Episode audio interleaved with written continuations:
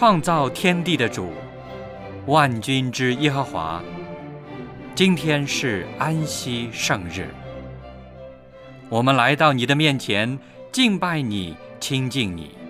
愿你与我们同在，悦纳我们的敬拜。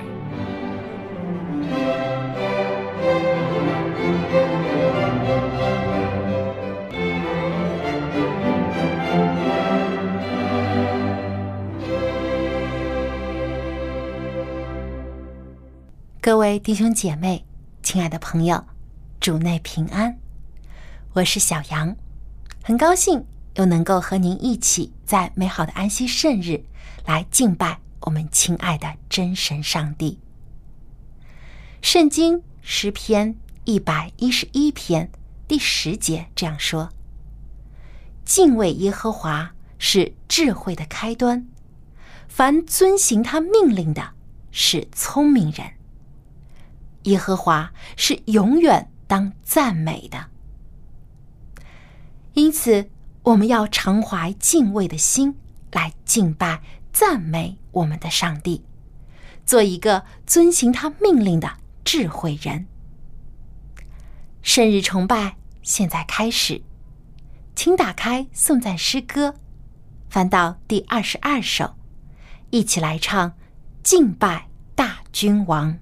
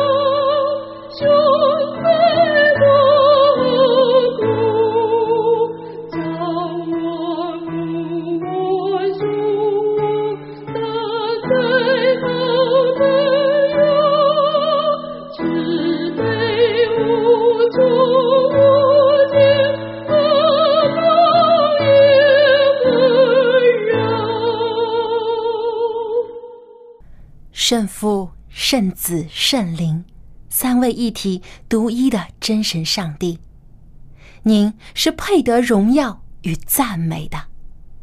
您的慈爱永远长存。感谢您每一天的赐福与保守，感谢您让我们在磨练中和挑战中学习与成长，更感谢您领引我们奔走人生。最正确的方向。愿主带领我们今日的崇拜，奉主耶稣基督的名求，阿门。好，接下来又到了我们读经的时间，让我们一起打开圣经，翻到《约翰福音》第十章一到十六节。我们用起音的方式来朗读这些经文。好牧人，我实实在在的告诉你们，人进羊圈，不从门进去，倒从别处爬进去，那人就是贼，就是强盗。从门进去的才是羊的牧人。看门的就给他开门，羊也听见他的声音。他按着名叫自己的羊，把羊领出来。既放出自己的羊来，就在前头走，羊也跟着他，因为认得他的声音。羊不跟着生人，因为不认得他的声音，必要逃跑。耶稣将这比喻告诉他们，但他们不明白所说的是什么意思。所以耶稣又对他们说：“我实实在在的告诉你们，我就是羊的门。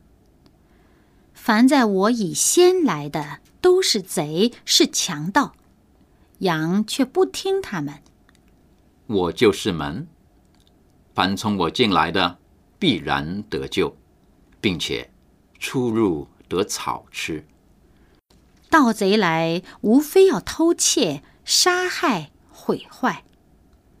我来了，是要叫羊得生命，并且得的更丰盛。我是好牧人，好牧人为羊舍命。若是故宫不是牧人，羊也不是他自己的，他看见狼来，就撇下羊逃走。狼抓住羊，赶散了羊群。故宫逃走，因他是故宫，并不顾念羊。我是好牧人，我认识我的羊，我的羊也认识我。正如父认识我，我也认识父一样，并且我为羊舍命。我另外有羊，不是这圈里的，我必须领他们来，他们也要听我的声音。并且要合成一群，归一个牧人了。亲爱的弟兄姐妹，如果你住的地方有台阶的话，你每天爬楼梯的时候，有没有数过你一共爬了多少台阶呢？其实，当我们奔走天路的时候，也好像是在攀登阶梯一样，一层一层的与主耶稣越来越接近。今天，望潮牧师要给我们正道的题目叫做“八步天梯”。那么，这八步里面，每一个步伐、每一个阶梯，又代表了什么呢？让我们把以下的时间交给望潮牧师。各位朋友、各位弟兄姐妹，你们好。我想今天跟大家讲一个。八步天梯，我们走楼梯都很习惯。有的每一层楼有十级，有的有七级，有的有八级。今天我们讲个八步，而且是天梯。我们都知道，在圣经里面有些数字是蛮有意思的。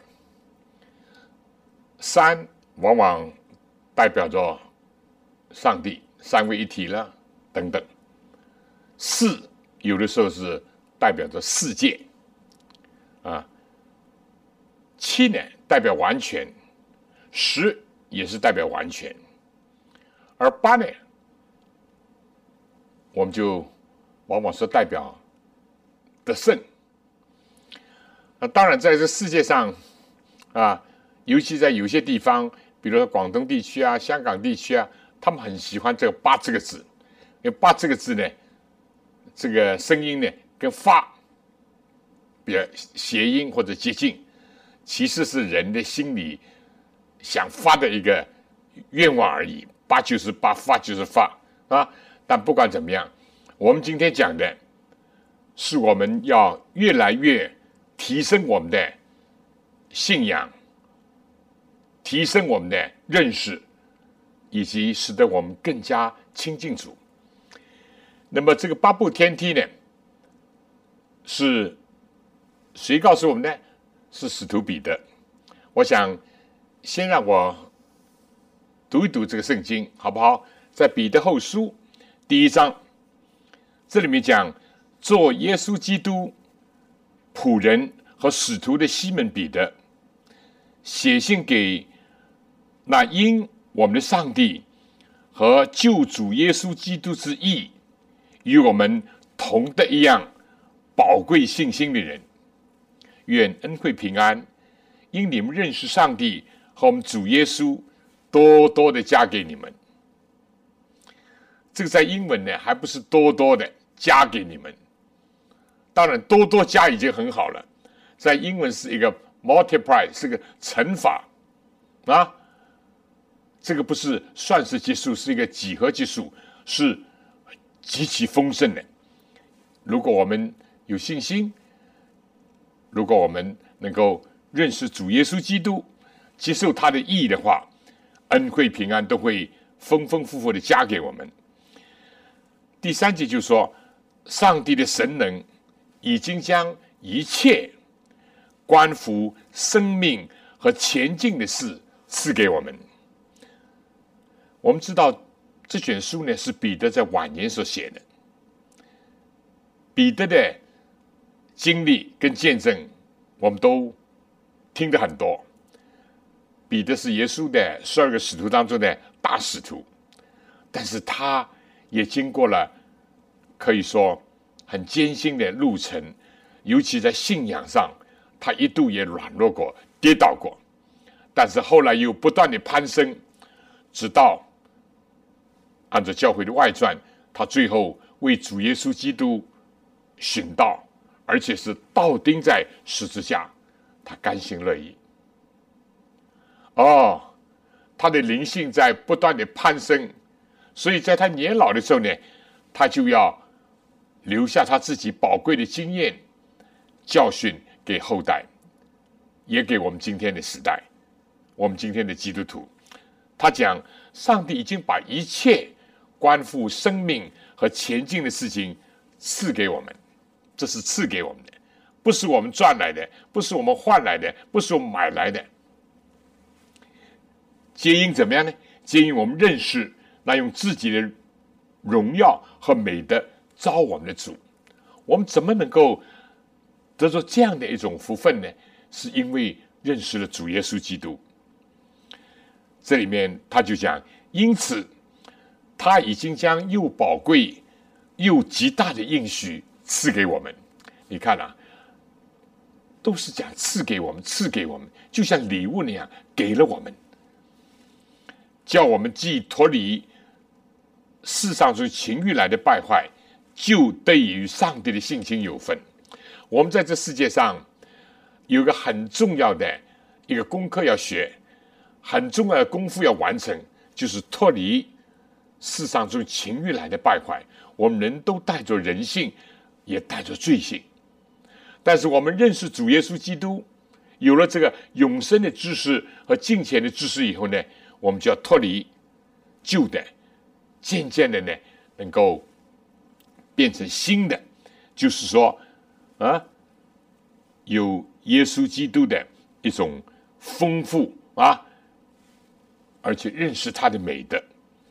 啊，所以渐渐的就跟上帝的性情有份，因为最初人是按照上帝的形象造的，只是最一点一点的阐释了我们这个最宝贵的一部分，就是上帝的形象。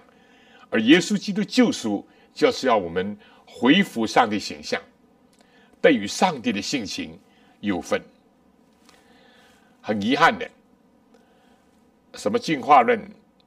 要想把人的性情跟动物、跟兽连在一起，那无神论者更加不要讲了，就简直把人当做哈一般的一个物质而已。但是圣经告诉我们，我们是跟上帝有密切的关系的，是他创造我们，现在又救赎我们。我们所失去的上帝的形象，记着耶稣基督的义，借着认识他，慢慢慢慢，我们又恢复，得有上帝的性情有份。我们当然不能跟上帝完全一样，他是无限的神，我们还是有限的人。但是我们可以分享，有份于他，已经是莫大的这个光荣，莫大的福分。好了。彼得在这时候开门见山，这卷书信就正因为这个缘故，正因为我们要跟上帝性情有分，正因为我们要脱离世上是情欲来的败坏，他这叫分外的殷勤。基督徒不可以懒惰，尤其在灵性上不能懒惰。这里说有了信心，大家记得啊，数数这个八字好吧？有了信心。要加上德行，有了德行，要加上什么知识？有了知识，要加上节制；有了节制，要加上忍耐；有忍耐呢，要加上敬虔；有了敬虔，要加上爱弟兄的心；有了爱弟兄的心，要加上爱众人的心。大家看，一步一步，一步一步升高。最终是什么？我相信是主耶稣基督，我相信是他的十字架表明了所有这一切。那么，这非常有意思。彼得尤其在晚年的时候，他写这个书信呢，是对我们特别的帮助。他意思就是说，我们只是因为耶稣已经暗示过他，在耶稣复活以后，有一天，他说：“你年少的时候随意往来。”有一天到年老的时候，你要伸出手来，人要把你带到一个你不愿意去的地方。彼得开始可能不理解，但是在罗马帝国啊，尤其在后来，渐渐渐的，罗马帝国发现啊，这个新兴的这个啊，耶稣基督这一个教派，或者是拿撒勒呃人耶稣这一派，好像跟犹太人。不完全一样哦，犹太人不断的造反起义，已经惹起这个罗马帝国的注意，而且他发现呢，犹太教并不是兴旺发达，相反在没落，但是基督教呢，却像怎么样雨后春笋，却像这个遍地开花，啊，保罗的时候，这个信都已经传遍了当时的罗马世界，所以他们就倍加关注。后来我们知道，不少的罗马皇帝都逼迫新兴的基督教，尤其是到了这个暴君啊。今天读历史不会不知道，尼罗这个暴君杀害了他母亲，也伤害了他的妻子的等等，这个迫害基督教。相传保罗和彼得就在他的任内而牺牲而殉道的。彼得看到这个形势越来越紧张，好像教会越来越被监视，甚至于受到逼迫，而保罗也好寻到了。彼得想到自己年老，想到了耶稣对他的暗示。其实某方面讲，已经讲的也蛮明了，到。到年老时候，人家带你到你不愿意去的地方，伸出手来。那不管怎么样，彼得觉得我今天还有一天的生命，我的帐篷还没有拆下，意思就我的皮囊还在我身上，我就要尽力的要提醒你们。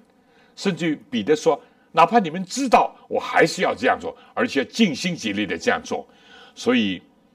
可以说这是语重心长的话。如果我们说提摩太后书啊是保罗的遗嘱和诀别，那我们也可以这样来看：彼得后书是怎么样呢？彼得的最后的忠告，最后的勉言极其重要。如果一个老年的彼得，他尚且这样的殷勤，趁着还有生命、还有气息，他说：“我要尽心竭力的要提醒你们。”我们今天呢？如果他勉励我们要分外殷勤，我们应当如何？但这个路怎么走呢？信仰的路啊，大家可能有些人看过《天路历程》这本书，据说是除了圣经之外出版的最多的，也是行销的最广的，也是启发了很多人的。讲到一个基督徒怎么样行走天路，一步一步。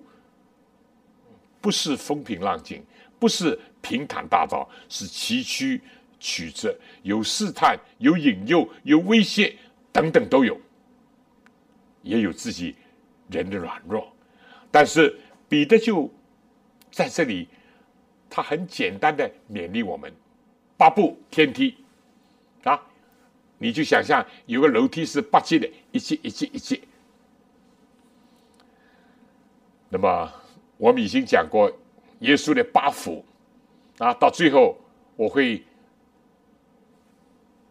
请大家注意到这个八步天梯跟八福之间的一些联系。但我现在先开始讲，第一句是什么呢？有了信心，又加上德行，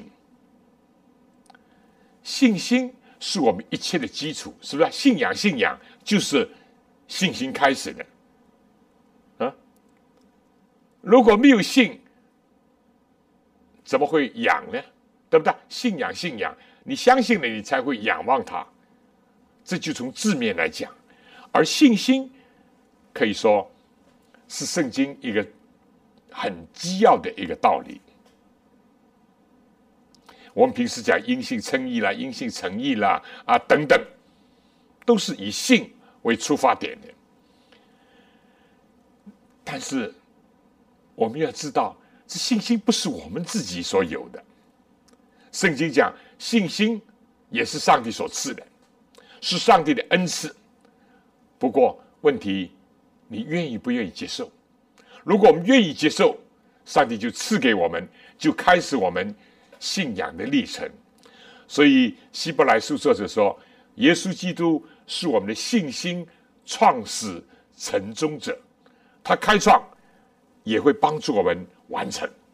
如果我们握住他，你应许握住他的手，往前走。信心，信心就是基础。信心就是，如果讲植物，就是植物的根；如果讲个建筑物，就是整个一个大厦的一个基石啊，一个基础。如果讲我们的信仰，就是第一步。你没有信心，其他都不要谈。如果我不相信上帝创造，那何来救赎呢？如果我不相信圣经，那我怎么知道上帝创造我们呢？对不对？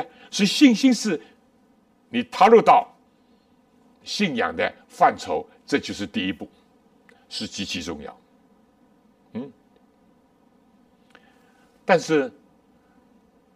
信心既不等于迷信，也不是盲从，对不对？信心是建立在哪里呢？建立在上帝的话语上，建立在上帝的应许之中，而不是说啊，有人说我不信啊，他就信自己。当然，也有些人是上帝不信，他就信人，结果吃了大亏，受了蒙骗。而且最后失望，有人说信自己，信到后来觉得自己是多么的软弱啊！我们人算的什么呢？渺小啊，单薄，极其有限。我们就依靠为我们信心创始成终的耶稣基督，他就是上帝，他又是一个完全的人，给我们留下了最好的榜样。但是。彼得说：“你要分外殷勤，有了信心，要加上德行，信心跟行为这两者是不能偏废的。但是信心是基础，行为是它的延伸，或者它的从根部长出来的树干、叶子、花和果。很遗憾的，在今天有一些教会和弟兄姐妹误解了，或者不理解，结果有的时候就把信心跟行为怎么样分割了，甚至对立了。意思说，我们有信心的人啊，好像不要注意行为，那简直是蛮荒唐，也蛮可笑，是不是？保罗一再的强调说，怎么样？我们应当有与蒙召的恩相称的生活跟行为，德行，信心之上要建立一个德行，道德的德。如果有一种宗教信仰，只是讲信心啊，又像天国，又信啊，又信什么地狱，又信这个那个，但是做出来的事情、表现的生活都不像话的，都没有道德，甚至缺德的，你说这个宗教这样的信仰值得我们接受和建立吗？所以千万不要被误导了。说基督教只要有了耶稣基督，相信耶稣基督啊，我们可以不管生活德行，这是大错。何况耶稣的兄弟雅各，在雅各书里面很清楚讲，信心如果没有行为是死的，正好像身体没有灵魂、没有生命是死的是一样，对不对？有人说我有信心，但是。有人就说：“你把你的信心表现出来了，啊！”我常常欢喜讲，就说：“如果我们一个盆景吧，啊啊，种个花也好，或者是等等也好，你说我这个是很宝贵的一个植物，下面是有根的，但你等一天，等一周，等一个月，甚至等一年。”我也上过当。我有一次在深圳地方，他跟我讲买什么什么啊，这个好看的花又是啊宝贵的花，结果我种了下去以后，一直没有东西长出来，很久都没长出来。我晓得根本这是没有根的，或者是假的。所以信心有了，要加上德行。信心跟行为是配合的，信心固然不错，是基础。行为是从信心的根长出来的，但是上面长不出来的东西，也表明你的信心是假的，或者是死的。已经有了信心，要加上德行。所以今天基督徒，我的朋友，我的弟兄姐妹，你不要有的非信徒觉得，哎呀，算了吧，啊，这个我还比基督徒还好了。这个第一。不要骄傲，不要自满，要虚心。第二，作为基督徒要听见这个话。如果有人真的看见我们连非信徒都不如，我们讲讲基督徒，讲讲信上帝，但是我们的生活、我们的德行都是很低劣，甚至于跟世界上人没有什么一样，那我们不要怪别人，对不对？所以彼得就说要分外殷勤。有了信心，要加上德行。我很喜欢中国人以前讲这个罪有一个定义叫缺德，缺少道德，缺德，缺德就是罪。所以我们基督徒应当靠着主的恩典，要在行为上注意，但又要注意。以弗所书第二章第八到第十节，保罗讲的很清楚，信心不是我们的。是上帝所赐的德行，也不是我们的，是上帝所给我们的信心，以致生长出来，都是上帝恩赐。所以，人既不要以为信心是救主，人也不要夸耀自己的所谓德行。哎呀，我的道德多好，我的的标准多高？不，都是上帝的恩赐。基督教跟其他的宗教有一个很大的不同。就是永远看到的是上帝的恩赐。对我们人讲，只有一个，我要愿意接受，我愿意响应，就是如此而已。所以有了信心，要加上德行，在这个德行上有两个极端，一个呢就是还以为所有的道德、所有的好的生活、好的品性都是自己的，这个很危险，而且走走走就走到律法主义去。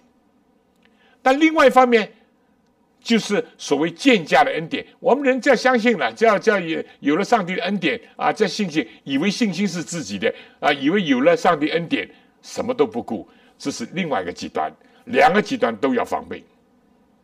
好了，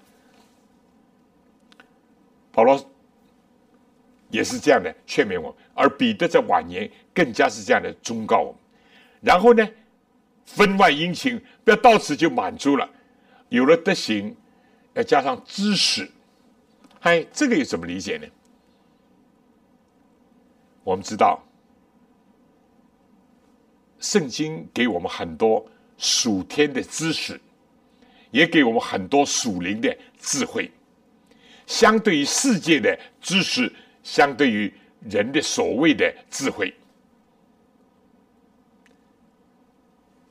知识重要不重要？很重要。尤其是属灵的知识，为什么呢？甚至包括我们做人的知识。所以这里说，有了德行，还要加上知识。有人讲了一句话很好：人的德行是应当以知识做一个准绳的。你有没有看见过造房子啊？我也参与过造房，我看人造房子，造房子。啊，当然现在是不用。这个时候呢，要垂下一个准绳，垂直的，看看这个墙起的正还是歪。或者今天要有一个测量仪，看看它地基如何，看看它的上面的建筑怎么样。我们的人的行为是要以知识做一个准绳的。有时候有些宗教，尤其是那些旁门左道。把人搞得稀里糊涂，这个信其实是迷信，这个德行其实是哈愚昧无知，怎么样呢？所做出来的事情其实完全是偏离人性、偏离常识，更加不要说偏离知识，更加不要说离上帝的圣经里面的知识那更远。我没有。看到过吗？有，甚至于教会里面，如果不明白这点，有的时候也会怎么样，做了糊涂事。哎呀，以为是爱心，以为是帮助别人，其实因为没有知识。比如说，有个人专门是赌钱的，啊，你第一次不知道，他问你借了钱，你说圣经讲的，有人有困难问你借，你应当不要推辞啊，啊，你给了他，哎，过不久他又来了。这些我们是遇到过的。你如果无知，哎呀，基督徒应当有爱心，应当帮助人，又给他，你不是帮他，甚至你害了他，对不对？教会里面也有专门是为吃饱，啊，为了吃饼得饱而来到教会，也有啊。他到教会不是听到，他的教会呢，哎，希望怎么样？希望哎，教会招待他吃饭啊，等等，有这样的人很多很多，对不对？其实。基督徒的爱心不要被人利用，基督徒的德行不要被人看作是一个愚昧无知的一个表现。所以，有了德行，要加上知识啊，这很重要。尤其是圣经的知识，尤其属灵的知识，我们一定要以这个来衡量，做一个尺度。但是呢？彼得有没有到这里就讲完了？没有，有了知识，要加上节制。保罗是一个大有知识的一个大学者，对不对？不论是这个旧约圣经是精通，而且是各种哲学甚至文学，他都很精通。他懂好几国的文字，但是保罗在他自己经验里面，他也得出了一个感悟。对不对？他有一度在哥林多，在雅典，就是以哲学对哲学，以逻辑对逻辑，后来发现成效甚少。知识要加上节制。保罗有句名言说：“知识叫人自高自大，唯有爱心造就人。”如果这个知识不加以节制的话，我们今天也看到，有些人很有知识，很夸耀自己。哎呀，我有多少学位，我有多少本事，我有多少见闻，好像是满腹经纶。但是呢，要节制。什么节制？当然，我们比较明显的就是说，所罗门怎么讲？著书多没有穷尽，读书多使人疲倦。你就是追求知识，也要节制，维护身体的健康，维护家庭的一个安全啊，照顾家庭要分一部时间给家。但是我相信，彼得在这里有更深的含义。要节制是什么呢？人人的知识是有限的。在一个无限的空间，在一个无限伟大的上帝面前，我们人算的什么呢？啊，大科学家牛顿，是不是？发明物理、古典物理的三大定律的，也是微积分的，又是光学啊啊等等的，声学等等。他说：“我只是在真理的海洋的岸边捡贝壳的一个小孩而已。”他懂得，他懂得。这个节制是指什么？我们千万不要自高自大。有些人不是研究圣经，研究到后来，他要想把上帝全部解释掉，他要以为是，如果上帝都给你完全解释得通，你变上帝，你比上帝还高明，对不对？所以人要极致，要意识到我们人的有限。在圣经讲，隐蔽的事、奥秘的事情属于上帝。只有明显的事属于我们跟我们的子孙。今天不懂，可能明天懂；这一代不懂，可能下一代懂。我不懂，可能我们的子孙这一代懂。这是种明显的上帝启示的。至于奥秘的事情，我们千万不要怎么样啊？异想天开啊！我们千万不要自己乱乱做解释。这个不节制是很危险。所以有了知识，要讲节制，节制。有了节制呢，嘿，彼得，我相信从他经验也好，从他的观察也好，就说有了节制再加上忍耐。我们大家知道，你做个运动员也有好的成绩，生活要有节制，对不对？啊，你要做一个演员也是如此，做个基督徒更是如此，那。保罗就说：“我们在场上赛跑的都跑，但得奖赏的就一个。但是我们做基督徒呢，也是有个属灵的赛场。我们凡事节制。保罗说：‘我斗拳不像打空气，我奔跑不是没有定向的，我乃是攻克己身，叫身服我。恐怕我传福音给别人，自己反而被弃绝了。为什么呢？有人开始。”跑得蛮好的，就像加勒泰教会啊。保罗说：“你们素来跑得好，为什么现在跑歪了，甚至退后了，甚至掉头了呢？”要注意，节制必须要忍耐，因为很多人有的时候节制了五分钟，第六分钟就放弃了；有人节制了五天，第六天就受不了了；有人节制了五个月、五年。有了节制，要讲忍耐，忍耐，忍耐是一个不容易学的一个功课。我记得保罗在哥林多前书十三章爱的诗篇里面，爱就是很久忍耐。到了最后呢，爱是凡事包容，凡事相信，凡事盼望，凡事忍耐。忍耐不容易，而尤其在追求属灵的知识上也好，追求各方面的好，甚至在走天路的时候。忍耐是很重要的啊！跑马拉松四十二公里，最难跑的什么？不是起点，起点你看几千几百个人，哎呀，我晚点无所谓。你看吧，人头挤挤，根本挡住你的前路，你也不在乎。但是跑到后来，越来越淘汰了一部分，有一部分人甚至停下了。到最后，最后，所以中国有一句成语说：“行百里半九十。”如果一百里路，照理我走了九十或者跑了九十，应该百分之九十完成了。不，中国古人的经验告诉我们，你只能当做一半。为什么呢？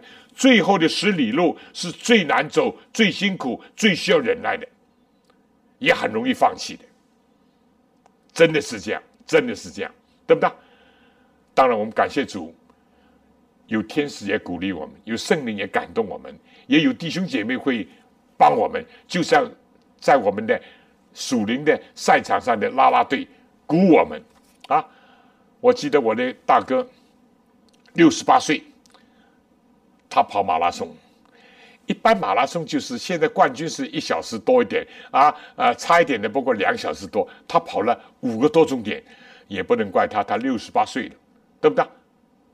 但他说他真想放弃，但是沿路呢有人鼓励他，就是拉拉队鼓励他。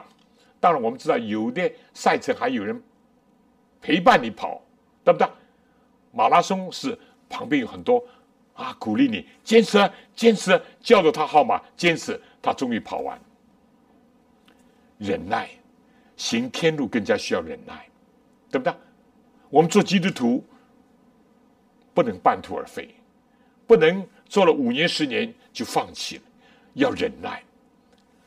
但呢，彼得讲到这里，忍耐是不是到底了呢？哎，他又讲上了第六节了。他说。有忍耐，要加上前进、进前。我们知道，有人对忍耐是有一种误解的，以为什么叫忍耐啊？就是唯唯诺诺。基督徒呢，就是逆来顺受啊，顺受啊，好像什么都。这种不是真正的忍耐，这个是一种，不见得是一种好的品格的操练啊。真正的忍耐是有目的的，真正忍耐是为了这个表现这个敬虔，而不是趴在地上的，而不是给人亲着头啊！我忍耐，我忍耐，是失去了人格，失去了基督徒的风格，失去了整个的一个信仰的目标。这不是忍耐，这个是说的好处都是妥协，说的不好。简直是奴性啊，像奴隶一样。不，基督徒是要忍耐，但忍耐前面有个目标，就进钱啊。我很喜欢怀仁姐妹讲这句话，她说：“什么叫进钱？God likeness 就是 Godliness，就是 God likeness，进钱就向上帝。我们忍耐为什么呢？哎呀，我还有很多缺点，我还有不足。”我向上帝方面还有太大的差距，所以我要忍耐，忍耐，要磨练，在火火窑当中磨练啊，在这个铁锤下被打击，或者在逆流里面要怎么样忍耐？为什么呢？因为我要达到一个目标。耶稣说：“你们完全像你们天赋完全一样啊！”我们有一个敬虔，做我们忍耐的一个。基础，这种人呢才是有价值，对吧？而不是一种今天也有的时候，基督徒或者基督教被人误解。第一是这不理解，第二是误解，少数也有曲解。我就知道一个几十年前中国很有名的一个人物，我不提他的名字啊啊，他说。耶稣说：“有人打你的左脸，你右脸也给他打。”哎，他甚至引申到：“哎，中国东三省给日本人拿去，你最好中国都给拿。”这个是曲解。耶稣不是这个意思，对不对？耶稣是要感化这个对方，胜过你这个私仇，甚至于让他悔悟。这是我们的目的，这是我们的金钱，这是我们忍耐的一个动因。好了。有忍耐呢，他这要加上爱弟兄的心。不过，我们如果注意中文圣经也好，爱弟兄，弟兄旁边有三点；爱众人，众人旁边也有三点。意思就是说，原文是没有这个字的。不过呢，按照希腊文，按照这个爱呢，是可以体现，也可以翻译的。爱弟兄的心，就是有了爱，还要加上爱，但这两个爱是不同的爱。而这个爱呢，正是彼得自己体会过的。耶稣复活以后，不是在提比利亚海边，对不对？在众人面前要兼顾、要恢复彼得，因为他一度三次否认主。耶稣三次问他：“你爱我吗？你爱我吗？”但彼得呢，说：“我爱你，你知道，我爱你，你知道。”但是耶稣所问的爱，跟他回答的爱不是一个字。彼得所回答的爱就是这里第七节，有了爱弟兄的心，就是 phileo 这个希腊文这个。但耶稣所问他的爱是 agapao，是一个更高级的一个更克己牺牲、舍己、神圣的爱。所以彼得在这里讲，有了前进，但前进进前的一个根本是什么呢？刚我们讲，进前就向上帝，而上帝就什么呢？其中有一个上帝就是爱，对不对？约翰一书里面，上帝就是爱。但上帝的爱呢，还不是单单的 filial，上帝对我们很亲爱，把我们当做儿子一样，把我们当做朋友一样。这个爱呢，是一种有爱、亲情的爱，也很需要。人是有感情的。人也需要这种带着温暖这种爱，是不是？上帝对我们真的是这样。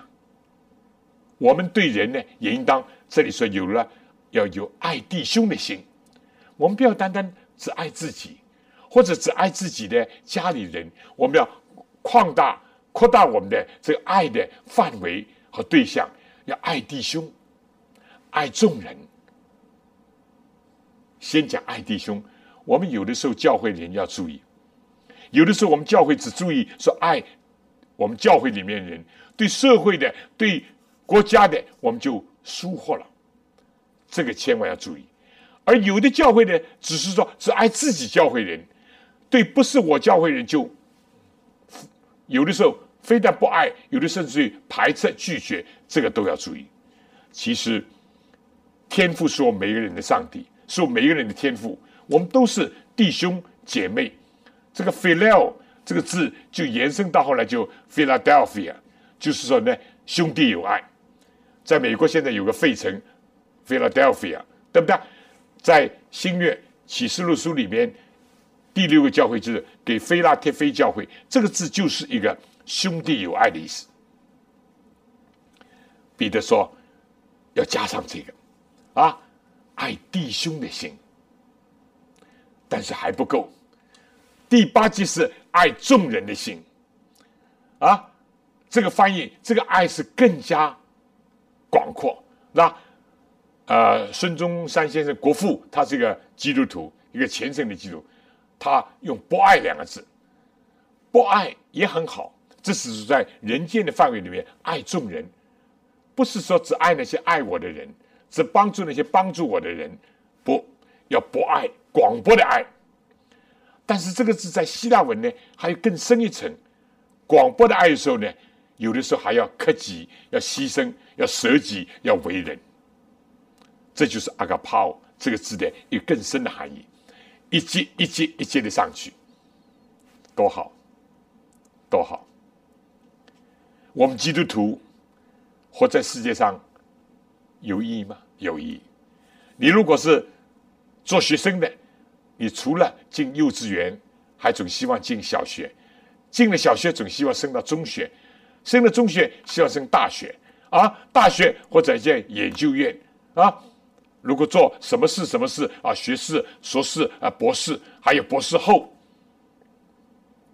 基督徒呢，我们也是有了信心，要加上德行；要德行，要加上知识，一步一步。顶峰呢？要爱众人，或者说有一种像上帝爱人的爱，要学习，要效仿，这才是最重要的。基督徒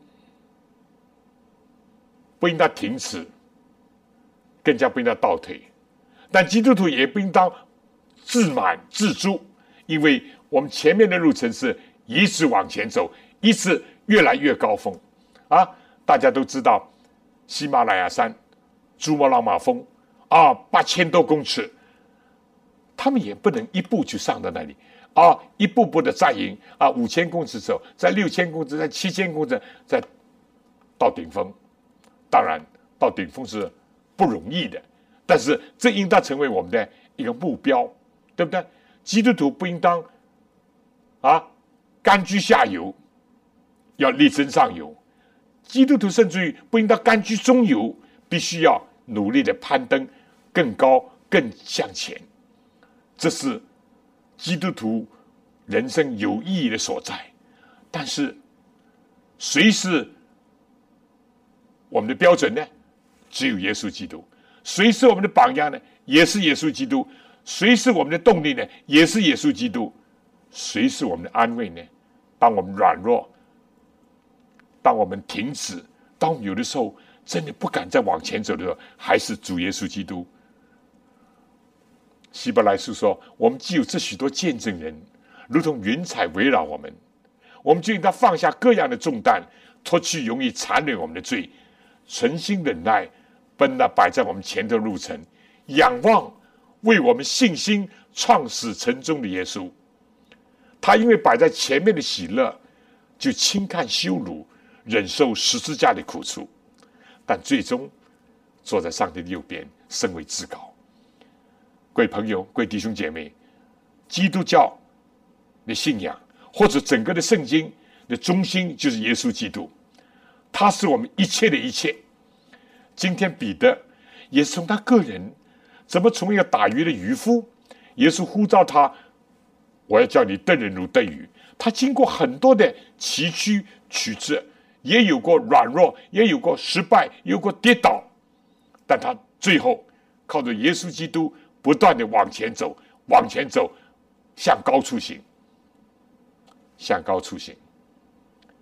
各位朋友，各位弟兄姐妹，彼得靠着主耶稣基督，他的罪得蒙赦免；彼得靠着主耶稣基督，他的重担得以放下；彼得靠着主耶稣基督，尽管他不敢说。我有一种阿嘎泡，我有对你有牺牲的爱，我对你有舍己的爱。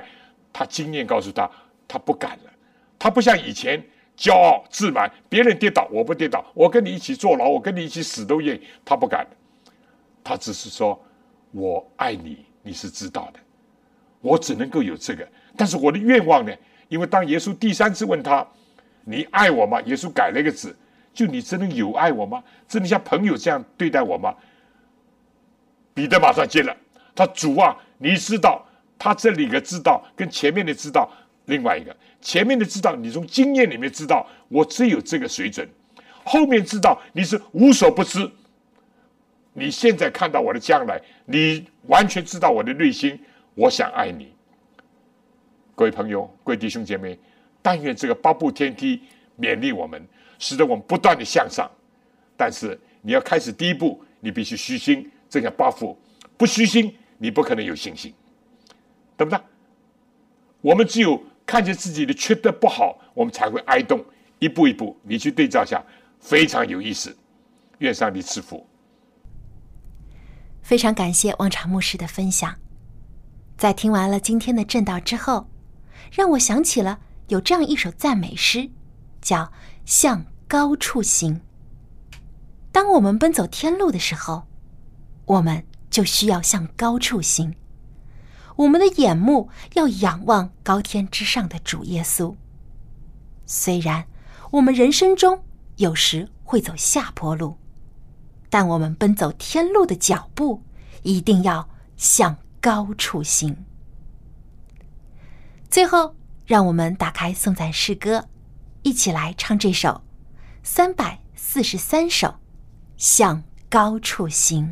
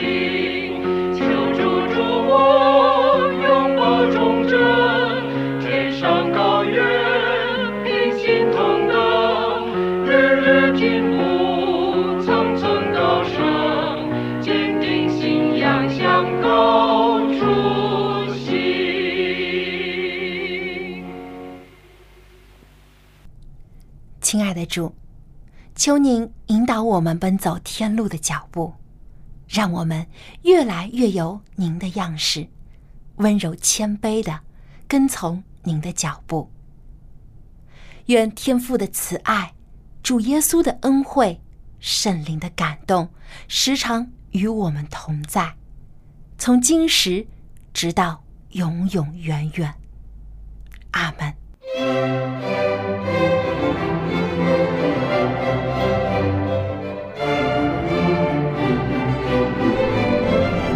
圣日崇拜到此结束，谢谢您的收听，祝您安息日快乐。